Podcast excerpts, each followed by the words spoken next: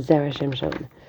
Okay, so today we're going to continue with Vezos Bracha, this week's Parsha, and we're talking specifically about the land of Sichon and Og. This is very, very interesting. I really like this piece here. Uh, Zera Shimshon writes that he speaks about this pasuk that talks about how um, in Parshas Matos, uh, Gad, Shevet Gad, asks to settle in the land of of uh, Sichon and Og, which is not in Israel. Where is the land of Sichon and Og? It is. It's on the other side of the Jordan River. Okay, and the reason that they asked to settle there, and the reason that they asked for a piece of land there, is because they knew that that's where Moshe Rabbeinu was going to be buried. That's his future burial spot, right? Right before the Jewish people came into Eretz Yisrael, Moshe Rabbeinu tells them goodbye, like we said yesterday, and he sees them going into Eretz Yisrael, and he stays by the Jordan River, and he sees Eretz Yisrael from there. And so Shevet Gad wanted to stay there. They wanted to get a portion there because Moshe Rabbeinu was going to be buried there. And then the Zera Shimshon continues to explain how they also asked for Shevet Reuven to be there to get that to, to come to, to that area by the Jordan River because why? Because that area has a lot of land. There's a ton of land, and they have they they Shevet Gad and also Shevet Reuven have a ton, a ton, a ton of animals, and that's a great area for livestock. It's a great area to settle down and have a lot of animals there. And so they asked for Shevet Reuven to also get a spot there. They asked Shevet Reuven, but Shevet Reuven had no intention of not being in Eretz Yisrael. Meaning, the only reason that they even thought, Shevet Reuven even thought, to to be on that side of the Jordan River, not in Eretz Yisrael, was because Gad requested that happen.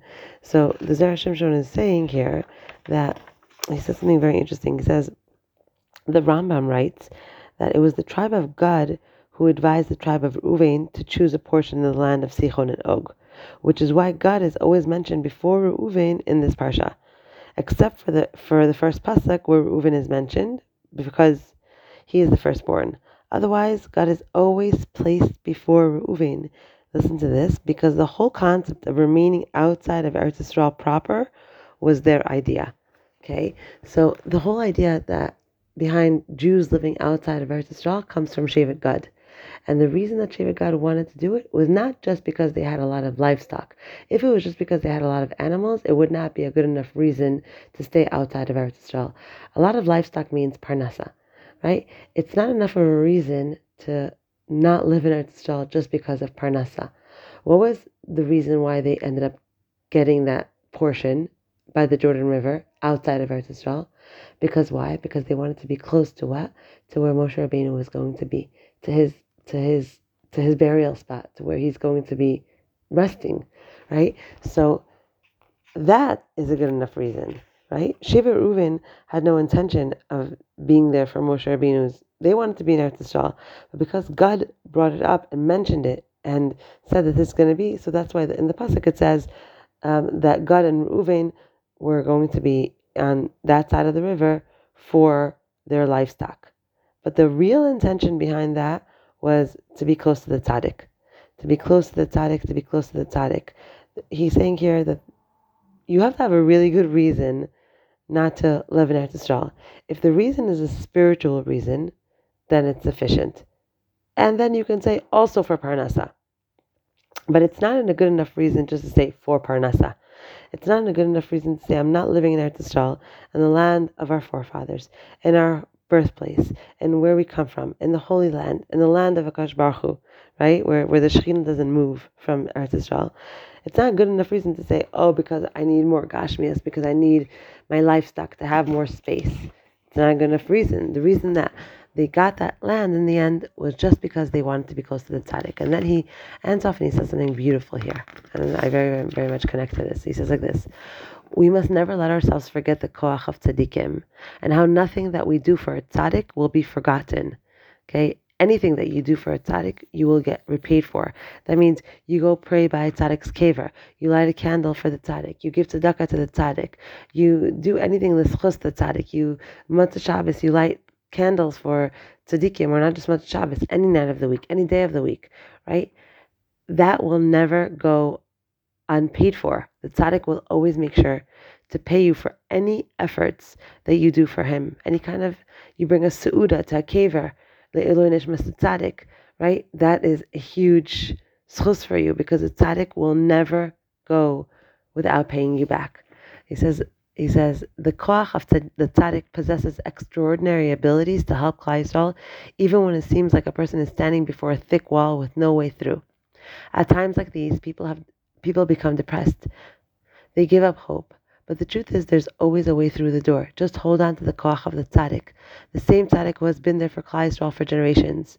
Join the long line of Eden who learned the tzaddik's Torah and dive into Hashem in the schus of the tzaddik and experience Yeshuot, Yeshua's salvation in the merit of the tzaddik's holy neshama. He says, May the schus of the Zera Shimshon stand by the side of the chassan and kala as they go on to build a bais ne'eman Israel always keeping in mind the promise Rav Nachmani made so many years ago. Rav Nachmani is the Zera Shimshon, and he writes, right? He writes, this is his promise, and this is the promise of why we learn the Zera Shimshon. This is why we're doing these days of learning this. This is the promise for anyone that learns the Zera Shimshon. Here we go. ועיניכם תראנה בנים בני בנים כשתילי זיתים סביב לשולחנכם, חכמים ונבונים, ובתים מלאים כל טוב, גם עושר, גם כבוד, לא, יוס, לא יוספו מזרחם, עד יתקיים עד יתקיים בכם המה יראו כבוד השם, הדר אלוקינו, ונישא נס לגויים, ואסף נדחי זרע ישראל במרב ימינו. Your eyes shall see children and children's children like olive shoots around your table. Wise and astute, your homes will be full of all the good. Wealth and honor will not cease from your descendants until it will come to the fulfillment of they will see the glory of Hashem, the majesty of our God. He will raise a banner for the nations and assemble all the castaway children of Israel. Sp- speedily in our days. Amen. So the reason that you're in Chutz La'aretz, you're not in Israel, if the reason is a spiritual reason, if it's for the for chinuch of your children, if it's to uh, to build a bais ne'eman Israel, is to get married, right? Then that's a spiritual reason, and for that he says, like Gad said, okay, we want to be close to the tzaddik, we want to be close to kedusha, we want to be close to ruchnias that's a, a, sufficient reason on the way to make parnasa. It's easier. We need more. Okay, but if, but he says here, when a person dedicates his life to to tzaddik, to kedusha, to holiness, he'll never ever go unpaid for that. And the promise that he makes here is this long bracha that he gives at the end. And he says, You learn my Sefer, you learn my Torah, you learn what we're, we're saying here, your eyes will see. Children, and more children like grapevines around your table. You're going to be blessed with so much shefa and so much bounty in your home, in your children, in everything that you do. You're going to be just blessed, and the honor of Hashem will be on you. So, in the schus of our learning, and in the schus of our avodas Hashem, and in the schus of our pure intentions to really be connected to the truth and not get lost in this very long and dark exile that is very confusing at times, where we think we need to be removed from spirituality in order to have more physicality.